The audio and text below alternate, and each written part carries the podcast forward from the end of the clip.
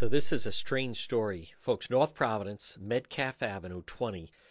This is Tuesday afternoon. State police, all undercover, show up. They're at the house for hours. Neighbors view them taking a body out of the house. They had fingerprints, dogs, all kinds of photographers there. All state police, all undercover. One neighbor thinks they saw them take a guillotine out. Now, Rhode Island State Police are being totally tight lipped about it. North Providence Police won't comment on this. We're trying to get inf- information about this, but this was some kind of a raid on this home, Metcalf Avenue. It's kind of over near Rhode Island College. Rhode Island State Police, and they even took a body out.